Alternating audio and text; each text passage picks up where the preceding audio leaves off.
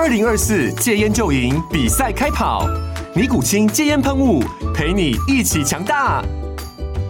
戒烟不容易，单靠意志力戒烟的人，时常无法克服戒断症状而失败。尼古清戒烟喷雾将是你的神队友，简单一喷，药品急速释放，立即缓解七大戒断症状，不限场合提高戒烟成功率。除了尼古清神队友，你还可以寻求专业医疗人员协助，一起迈向戒烟成功之路。尼古清戒烟喷雾，用科学方法戒烟，请咨询全台各大药局及戒烟门诊。本广告由尼古清戒烟喷雾、卫部药书字第零二七八三五号提供。嘉安嘉护股份有限公司，台北市中山区民生东路三段二号十楼，北市卫药广字第一一三零三零一九零号。尼古清戒烟喷雾，相伴每个新开始。Hello，大家好，欢迎再次收听《实话实说》，我是时代力量立法委员王婉玉。今天要跟大家聊一聊游戏场的议题。为什么游戏场总是大排长龙？那邀请到的来宾是彭盛韶，小彭来跟大家自我介绍一下吧。Hello，大家好，我是彭彭彭圣韶，然后目前在婉玉办公室呃担任助理，但同时呢。最近也开始跑一些地方行程，为什么？因为我二零一八年曾经参加当时候的市议员选举，然后差两百票，两百票落选，对，然后所以这最近就开始很努力的，一边跑地方，然后一边进行国会的工作，然后希望能早点开始，然后在明年能再继续扳回一城。大概是这样、嗯。好，那为什么今天来聊游戏场的议题呢？就是在于说，我自己有四个孩子，那我们其实非常需要游戏场。也看到说，过去其实从一个全职妈妈的角度看到游戏场的缺乏，比如说当初在几年前开始大量拆游具的情况下，以及游具普遍的低矮化的情况下，会发现说，哦，小孩放电总是放不够，有点辛苦。很希望他们能够 放电，消耗完体力之后早点睡觉。那小鹏自己也是一个爸爸，那你可不可以先讲一下你的孩子多大？然后平常为什么会带孩子去游戏场？又或者是你怎么看待现在游戏场？哦，就是我小孩子现在目前是四岁半。然后其实这阵子疫情啊，就是因为中间一度关闭游戏场，还蛮长一段时间。蛮长一段的时间。对啊，那那时候真的能感受到没有游戏场能 去的有多闷呐、啊，对啊，就是前阵子都是最近才开放了，前阵子都是那些黄线这样拉拉拉拉，然后其实我们还是会去公园。但是小孩子都会看着那个封闭游戏场，对，流口水，这是远目，就是好像很期待怎么样。然后那一阵子真的觉得，因为我其实平常周末就是很多时候都是花时间去找某个游戏场，然后带小孩去探勘、开发新的游戏场，然后。到这一阵子啊，终于重新开放的时候，我觉得那个对小孩子来说还是很棒的。他很期待，因为他就会说啊，哪一个又开放？我们是又可以回去哪里？然后又可以再去哪一个？他他每个他游戏场都有他自己的一个自己的命名的方式。然后呢，那所以。最近开放以后，我们又开始重回这样的生活，然后非常的喜欢这样的政策啊。老实说，嗯，那小鹏自己有没有看待说你的孩子，或是你心目中觉得最好玩的游戏场是哪几个，或是你有特别推荐的地点？哦、真的哈、哦，好，我我我基本上最推的，然后就是天母的那个天河公园跟上面的东河公园，因为它有点像是直接接起来的。然后那个地方一个好处是说，天母的那边的停车还算方便。停车也还算便宜，一个小时好像二十三十这种这种状况。然后它东河到天河，因为天母它那个上是一个山一个坡坡度这样一、嗯、一路下来，那所以说它其实而且这中间有一个他们整治好的溪，所以说那个溪溪水其实很清澈很漂亮。然后一路的就可以从上面，然后有各种设施，然后一路这样子玩下来，然后到到平地的地方，而且它树非常的多啊。其实夏天去的时候，那个树多到其实你还会觉得蛮凉的。对吧？那我觉得说，其实这个还蛮重要，因为有时候一热的时候，其实小孩子其实我觉得那体温更高。那有一个树多的环境，其实对他们来说都都非常舒服。然后下面的溪就是它整治到干净到就是很像很像清水，然后那鱼也是非常的透彻。然后待待在那边，其实就会心旷神怡。那加上天母那边，其实周围附近，我觉得机能性蛮好，吃东西也很方便，所以这是我开发公园的时候几个重要项目。所以某种程度，天母那个算最常跑，后来蛮常跑太湖公园，嗯，因为小孩子基本上我觉得不知道为什么小孩就很喜欢消防车这种人类载具，对于消防员或消防车。然后太湖公园刚好是一个以消防车为主题的一个公园，然后我小孩子也非常喜欢在那个地方，呃，因为因为那旁边有个消防局啊。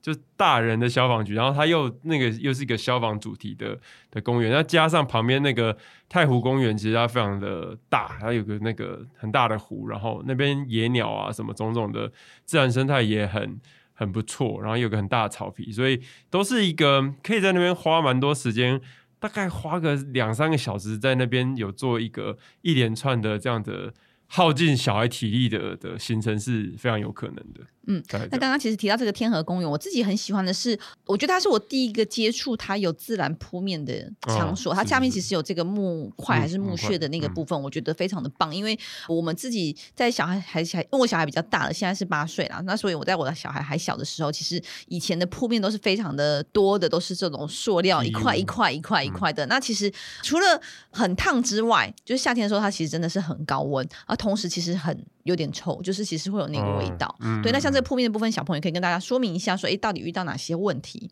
哦，铺面这部分，这我们最近也还在研究了。其实这铺面议题也是很早期有跟特工盟的朋友来讨论，说铺面它在夏天的时候遇热可能会挥发一些气体，是对吧？然后气体其实对人体有可能是有害，因为在国外其实有经过它的实证研究，他们有把这样铺面去采样以后去溶解。然后溶出一些成分，以及他去分析那些气体的成分。那当时我们其实也希望的是说，能在台湾也尽可能去讨论到这些问题。因为像现在的铺面，当然因为早期的铺面就不是像王英刚刚说的那种比较偏自然的铺面的时候，有一些合成的材质或者是废轮胎材质。那废轮胎材质里面可能又有蕴藏别的，我们还不确定是什么的材质。那像刚刚说，如果今天有一些闻起来不好闻气体的时候，那我们就想要了解说它到底实际上状况怎么样。那这这这阵子我们其实也都一边还在研究这件事情，因为它牵涉到呃国家有没有 CNS 的一些相关的规范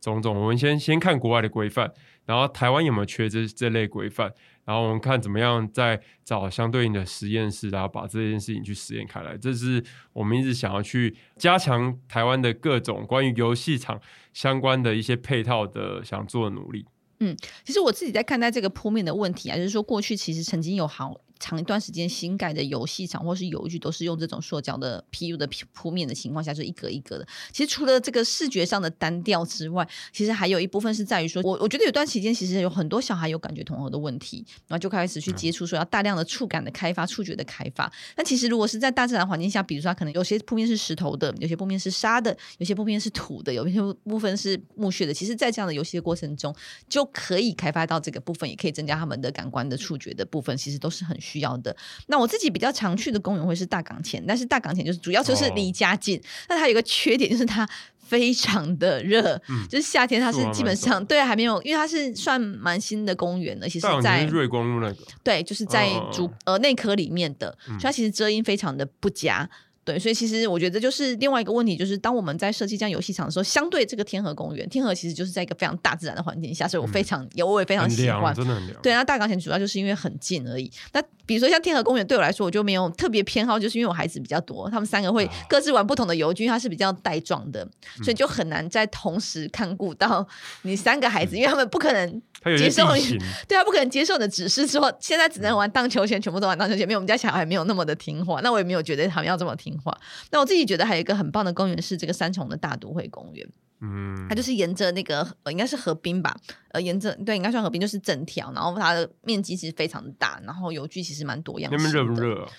那边其实也是热的，但它有做一些些简单的遮阴的设备是有的。对，那我觉得其实还不，而且那边相对我觉得也是蛮好停车的。哦、我觉得对于家长来说，愿意。去到达的地方，其实能不能停车是一个蛮重要的部分，又或者是大众运输能不能到？因为单从都会公园这边刚好就会有一个捷运站，嗯、就是先社工那个部分是可以下来的，所以其实是相对交通方面这件事情蛮重要的。因为我每次看到照片，就是满满的排队的小孩子跟那个避阴的这种状况。遮阴的部分是没有很多，但是有一些些，但是它有一些让大人可以坐着休息的部分，我觉得这也蛮重要的。是的。对，所以刚刚提到说，其实呃，我自己看待说，在这几年，因为有一些民间团体，包括像特工盟等等的部分，大家的倡议，然后还有一些东西，像我们自己在中央现在很致力在推动一些法规的部分的松绑，或是法规的部分的安全性的部分，能够有一个比较清楚的检验规范等等的部分，其实都有助于。多样化的公园的出现，但我们其实会觉得很奇怪，是说，哎，感觉上最近又因为一些大排长龙的问题，或是说，哎，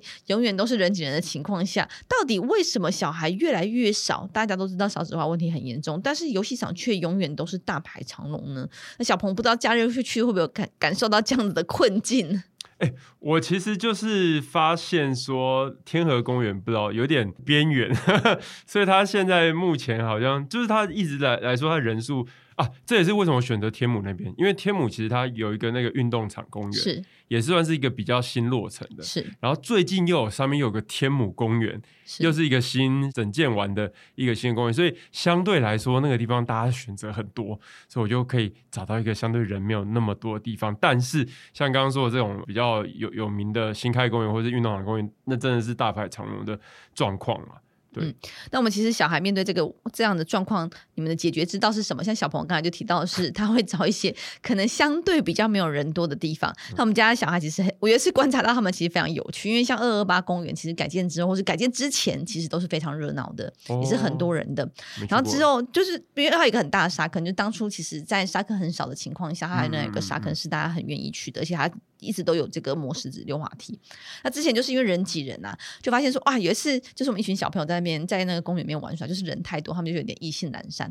突然下起了倾盆大雨，然后其他小孩都起来了，那我们这群小孩就说冲啊，现在没有人了，赶快去玩。哦、而且有下雨的沙坑真的是特别好玩，才就是有水啊，平常都都想要灌一堆水进去。对，我就发现说，哎，原来小孩的思维跟我们大人有点不一样。哦、我们会说，哎，下雨了，赶快离开，赶快起来了。然后小孩不是，小孩说下雨了，没有人的，冲啊！我就觉得还蛮有趣的，就是哎，其实大。大家其实对于这个环境的部分想象，有时候可能我们也失去了这个童心了。就是真的有水的时候，那个溜滑梯会特别溜，然后你只要注意好安全。其实沙坑也特别好玩，因为会有那个泥巴的感觉。其实小孩是非常乐在其中的。但是当然啦，就是如果打雷的情况下，还是要注意这个导电的问题。所以我觉得只要在安全的防护 OK 的情况下，其实是可以在多样性的情况让大孩子们能够多接触。哇，这么极端的玩法，我们是还没有尝试过。嗯，但是因为就是小孩，小孩很不喜欢排队，觉得人多很讨厌这件事情。对，然后但是我们也看到说，的确在游戏场仍然有很多的问题待解决。呃，也想趁这个机会跟大家聊一聊，比如说大家会看到说，在这几年确实有越来越多的特色公园的开放，是大家非常肯定也非常觉得好的方向在推推进。但是并不是现在就已经完全没有问题的。如果大家有观察到，其实有些游戏场盖好之后，会发现为什么盖好这么久、这么久、这么久都还是围着不开放？到底遇到哪些问题呢？小鹏知道遇到哪些问题吗？啊，基本上呢，就是现在哈，检验公司其实它是数量是非常有限的状态。然后，当然就各地的这个公园逐渐落成，但是因为碍于呃，现在其实游戏场的规范里面，它的说法是说，其实整建完以后，如果你今天要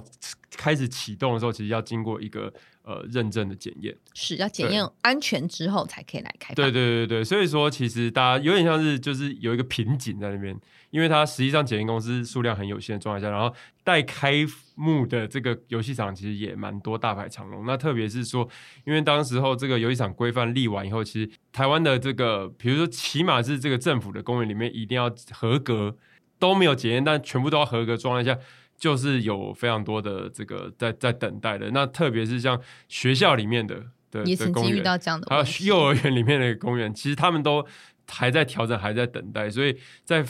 规范上面，其实这这些人都那个原本有设定一个时程，比如说二零二零年要要通过全部通过检验，然后这个时程又再往后两三年，这样一直往后 pending，那所以现在就造成这个现象，就是很多公园其实他就在等待那个检验完与否。所以依照我们现在的数据得到的，大概是还有六千多个场所，就是六千多个游戏场还待检验，但是目前检验量能只有八件，所以这其实就是刚刚提到的这个检验量能不足的情况。他们也是持续来做推进，当然这个部分呃有透过我们一次一次的咨询，他们去沟通协调之后，有将这样子的检验时间稍微往后延，是希望能够在放宽时间，让他们可以检验通过，而不是说时间到还没有检验过的就全部拆除，因为这量能不足确实是我们政府在规划这些政策的时候没有想到的部分。分。那除了检验量能之外，其实还有一个部分是我自己一直很努力在推动的。因为过去其实从没有游戏场规范到有，当然是希望能够保障孩童的安全。但是呢，随着台湾的能够引进的游具的多样性之后，其实有很多部分是在于说，它一旦设置了之后，哎，过去台湾不曾出现过的游具，嗯，变成是我不知道该怎么验。那这个法规到底该怎么定？到底该怎么来做处理？而不是说我盖了之后，然后。甚至有很多是国外常见的油具，并不是少见，嗯、只是在台湾可能是初次引进的情况下，变成不知道怎么验，所以就只好继续封着。这也是我们现在目前在处理的方向之一。对啊，就是我我觉得这也是呃民间的团体，像黄有特色公园行动联盟，他们很厉害的一点是说，他们呃会拿很多国外的这个游戏场案例。然后呢，让大家扩展自己的想象，说啊，原来公园还可以这样玩，还可以有什么样的设施，种种与否。但是其实这都牵涉到了规范的这件事情。那因为过往台湾其实依循的就是 CNS 这个标准，然后对于这个户外游戏场或者室内游戏场，他们都有他们的规范。但是这规范上面的规定的游具，或者说这个规定的这场所需要符合的规格，其实它基本上都是人们要不断的去制定，然后不断的去讨论。可是当我们要去讨论说，哎，今天国外有什么样新型的游具的时候，它怎么进来的？这中间的这样过程，在台湾的适法性这部分，那就是我们要积极的在政策上面去进行倡议的。因为过往其实甚至还没有给，比如说国外的规范能进来的这样的合法的空间。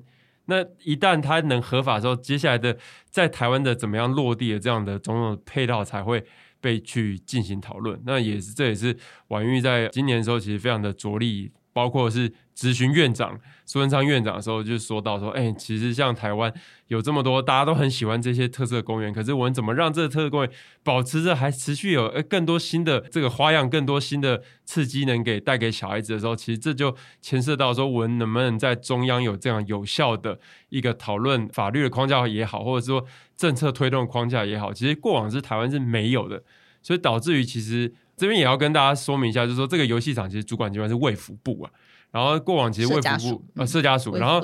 对他其实过往应该算是他比较没有在积极从事这个业务，然后导致于其实大家以为说，哎，这是到底是谁在管理？哎，这到这是到底这这这是要怎么推？然后当时候其实也是因为呃委员这边咨询呃院长，然后院长也有承诺，所以后来其实才有一个比较大的力道，然后让社家署这边，然后以及经济部标准局有人整合一个平台，然后在这个平台上，我们才可以积极的讨论说，哇，现在国外有什么样的很好案例啊，或者说台湾有什么样的遇到什么检验的这种状况啊。这些问题才可以抛到这个会议上，然后包括检验公司也好，或者是说呃民团也好，然后或者是中央当然有他们执行上面的一些困境，大家可以在那个地方有一个共识上的讨论。那我觉得这样才是对于推动这个政策才比较会有比较显著的往前的一个进展。就跟大家先说明一下，就是说刚刚有提到游戏场开放之前，它必须要来做一个检验。那当然，我觉得这是必须来对安全和是否牢靠、牢固等等的部分来做一个把关。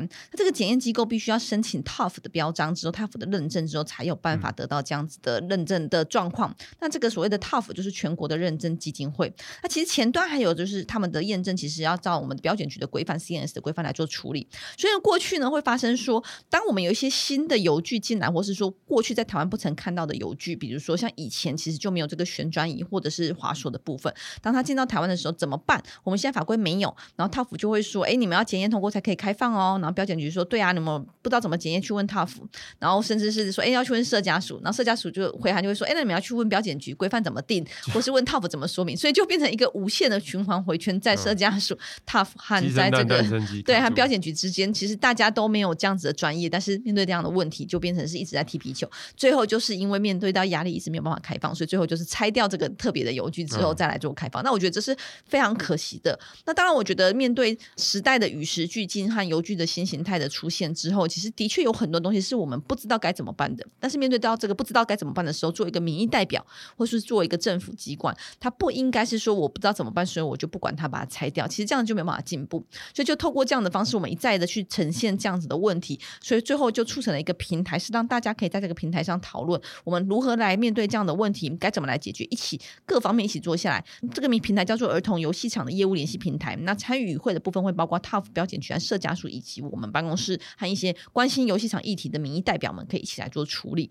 那我觉得这就是一个真正面对问题应该要有的态度，而不是说面对问题之后看到问题不知道怎么办，就知道把这个问题把这个东西拆掉之后就当没有问题的存在，而是说当社会进步之后，我们遇到问题要怎么样的与时俱进，其实蛮重要的。这部分其实基本上就是，我觉得它相对于也不是我们发明一个新的油具，然后发明一个新的标准呢、啊。就是说，现在目前其实在国外上面还有蛮多的先进的规范，我们是可以得以参考的。所以其实有很多油具，它可能是有符合欧盟的规范。然后他们有按照澳洲的规范，EN 的标准，或者是还有美国或者是美系的是 ASTM 的这个标准。嗯、那我们尝试的是说，在这两几个先进国家规范里面，有没有什么我们台湾这边可以学习，然后可以进来的，透过这个方式，让台湾这边不断的滚动的去延展。所以我觉得那个相对的那个安全，其实还是我们还是有一些可以依循的国外的个把关的这些项目，这样子。对，因为过去我们会看到说，其实，在儿童游戏权上面的发展，在很多国家其实都比台湾还要前面。那很多游具其实，在国外都是很常见的，但是却在这几年才引进到台湾来。所以在国外其实有相关的规范，那但但是台湾的法规能不能适用国外的规范，其实就是我们现在正在处理的部分。我们并不是说要无无限制的开放，或是舍弃安全这件事情不管，而是我们觉得说有相关的国际规范，如果我们觉得合理的，应该要引进来台湾，一并来做一个一体适用的情况。那我也想请教一下，说，哎，小鹏你怎么看待小孩如果在游戏场受伤？因为像现在很多越来越多的游具，确实比起来过去的我们所谓的王力宏时代，就是黄绿红的这种低矮的游具情况下，他可能因为需要从事的动作以及他可能的摆荡方式，或是他移动的方式，或是他的轨迹等等，都不是这么的单一。所以的确在孩子这样的游戏的情况下，可能因为不熟悉，或是因为对自己力道的控制不足的情况下，有可能会有受伤的情况。你当你受伤的时候，你会怎么办？是不是去按零控？搞没有打一九九九就要把它封起来，还是怎么做？因为刚好我我小孩子算是一个比较小心的小孩，然后所以他也算是一个渐进的去不勉强自己的状态下慢慢去学是怎么玩这些东西。然后我们就当然也是鼓励，然后呃，像因为像他甚至连溜滑梯都不爱溜那种高一点的、刺激一点的，但是他渐渐可以像天鹅公园，其实它有一个爬大概。两三层，然后再往下溜的那一个，那我们也是一步步鼓励他了。然后他中间当然有时候会在肢体上面没有办法去挑战这么难的这种状态下，但也不用急，就是慢慢上去。那在一个他自己能接受的这种刺激的状态下去适应，对吧？那当然，如果今天发生一些跌倒或什么，其实就是。安慰，就就就慢慢的过渡这样子。是，我觉得这件事情蛮重要的是，就是也想趁这样子的讨论游戏场的议题的时候，跟大家来沟通，或是希望能够来倡议。我自己在看待这件事情的时候，就是我们过去的教育制度或是对待孩子的方式，很容易希望能够 push 他，就是强迫他，或是要求他能够去挑战自己。但是有时候其实超过他的能力所及。嗯，那我自己看待是像我自己的孩子啊，因为我们不太用威胁利诱的方式去强迫他做什么事情，所以当他面对这样子的游具的时候，我的孩子两个双，尤其双胞胎的个性截然不同，一个就是很愿意挑战，所以他不免就会受到一些皮肉伤。然后另外一个孩子是很谨慎型的，所以他就会衡量之后，或是观察很久，比如说观察五次之后，他才会愿意开始去接触。但我自己有发现说，在我的经验里面，接触到很多小孩，或是在游戏场观察的情况下，是通常会受伤的小孩，是因为。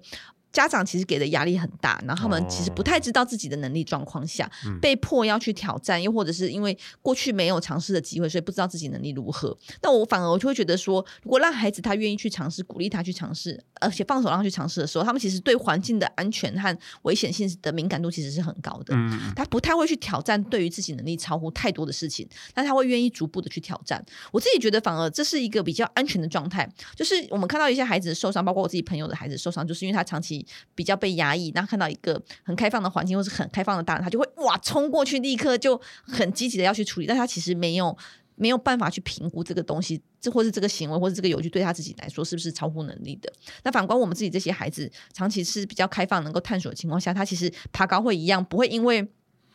我的朋友可以爬到多高，我就一定要爬到多高的那种好胜心，其实是没有的。反而会觉得说啊，你爬得到是你能力比较好，那我现在就是会怕。其实他反而不会去追逐这个见证，而造成过度的、过度的超乎自己能力所及。所以我觉得看待这个游具的情况下，我们之前很担心的是，一旦有游具造成孩子的受伤的情况下，就会变成又是在封起来，或是又是在拆掉的情况。我觉得反而是应该要让大家知道是，我很希望让大家知道的是，能够让孩子们去尝试，但是我们不要去过度的施压，要他去挑战这些高难度的动作，说，诶，别的孩子做得到，你为什么做不到？人家跟你一样年纪，他都可以，你为什么不行？的这样的方式，又或者是一旦受伤之后，就说你就是不行啊，你不要再碰啦。这是我很希望未来能够越来越少看到的情况。是孩子他愿意尝试的时候，我们就在旁边陪伴，然后甚至是最重要的是要介护他的安全。就是他开始爬高时，我们可能在下面或者在他旁边需要来做一些协助或辅助，让他有一个安全的系统。那当他如果不小心受伤的情况下，也能够给予安慰，然后不不用特别去指责或是去禁止。其实这才是有办法让他突破的部分。那我觉得这其实才是一个我自己觉得是比较容易有安全的方式去进行的。好，那另外小朋友们要补充一些你现在看到的部分，你觉得很好玩的游具是过去你没有玩过的，你的小孩才玩过的。哇，这部分还好，因为毕竟小孩子就会还小，所以现在目前大部分，我觉得现在就是各个公园的年龄层上，当然有一些意识到说这个年龄层可能是。还比我小孩子大很多的，我比较会少去接触，但目前他都还是在开发状态啦。嗯嗯，对啊对啊对啊，所以还都一直在探索。但我觉得我小孩子固着性蛮强的，就是。比如说刚刚说那个消防车，他就一直想要去那个消防车的这种状态，对啊，对啊。所以其实也是提到说，其实孩子的面向不同，有的孩子很喜欢尝试不同的东西，有的孩子很喜欢在他熟悉的领域上去做不同的尝试，其实都是蛮好的。所以其实家长们不用太焦虑，因为我知道有一些家长会说：“你这已经去过很多遍了，你为什么还要再去这个？你为什么不去别的？”类似这样子。所以我觉得还是要适性的发展，其实是很重要的。那我自己在看待游具的时候，像我，我觉得我小时候其实没有滑索的。很少滑索，但我觉得这是这几年其实蛮多蛮多呃，滑索就是那个华山那个吗？华山那个也是，就是滑过去。哦，我最近小孩子也发现他爱这个，这也是突破。以前他没有想要那么刺激，那么尝试这种快速度，而且看起来对对防护不太够的东西。是是是，然后这次疫情完，其实哎、欸，他就比较想要。玩那个东西，对，那这个是我我我自己在小时候其实没有玩过的。那我觉得哎，蛮好的。我也观察到说，哎，孩子真的也会依照他们的需求，比如说小孩子一开始小，他其实有些是可以坐在上面滑过去，然后家长推的。嗯、然后到了小孩子慢慢扎，他就站在上面，然后会追求一些些速度，然后等等的部分。那我自己有个经验，是因为我后来有去纽西兰，纽西兰其实在基督城有一个非常著名的游戏场，是儿童参与设计的部分。那其实我去的时候，我就觉得哦，现在相对台湾，我是一个蛮愿意让孩子们自由探索的家长了。但是到了纽西兰的时候，我真的是吓坏。那边有趣的 多样性，和小孩的玩法真的是哇！像那个滑索，就是我就觉得哇，小孩子有时候有点速度，我就有点点紧张了。就我们去的时候，就看到那个青少年的玩法，就是摆荡啊，然后一边滑然后一边荡的情况，就觉得哦，真是开了我的眼界。所以我觉得，其实，在我们面对危险或是面对游具的时候，其实家长不用太担心或是太固着，说你一定要怎么玩。其实这反而是限制他的游戏的能力和创造性。那我自己觉得，就是像我在看看待那在那个基督城的游戏场所，真的是见识到国外孩子怎么玩，但是他们却鲜少有大人在那边尖叫是制止，然后或者是说看到受伤的情况。我觉得这才是一个比较正向的发展，就是让孩子透过探索长出他自己的能力，是我们比较期待的。好，所以关于这个游戏场议题，其实有非常多我们希望能够更促进，然后更参与讨论的部分。那也希望大家能够有机会再跟我们一起关注，也欢迎大家来跟我们分享你心目中最好的公园或者最有趣的公园是什么。那我自己很希望公园附近的美食哦，公园附近美食很重要，很重要。对，为什么很重要？每次玩完就会很饿，家长也很饿。如果这附近就近有好吃的东西，又不用太远，就得救了。对，所以其实我们很希望，像我们现最近有看到有在盘点这个公园地图或是游戏场地图，其实也很希望大家可以互相来努力，一起来。套装行程 OK。还有补水点很重要，嗯、好不好？就是其实家长现在尤其是夏天出去的时候，其实在哪里可以补水这件事情其实蛮重要的。所以像这些东西，我觉得真的很感谢，就是有一些民间团体，还有一些大家的关注，让台湾的游戏场的确在这几年有开花结果呢，有推动很多不一样的花样或是不一样的游戏场的可能性。那但是在法规面的部分也会是我们继续努力的部分，还有在安全性的部分也是我们继续努力的部分。但是同时也希望家长们可以稍稍的不用太焦虑，说过度的安全性或过度的保护孩子。其实偶尔我们只要在我们承担的了的范围，比如说一些些轻微的皮肉伤，这些其实都是可以去接受，然后而且还是仍然鼓励孩子去探索的。那当然我们。不希望发生重大的、严重的意外，所以这就是为什么我们需要做得好一些安全的把关。那我觉得这部分是有一个平衡的机制，或是有一个拿捏的部分，是很希望大家能够一起来关注的。就是过于不及，其实都不好。那在游戏场的议题，也是一直我在立法院会非常继续来推动，而且非常关注的议题。那也希望大家可以跟我们一起来关心。好的，好，那今天节目就到这边，谢谢大家，拜拜。拜拜。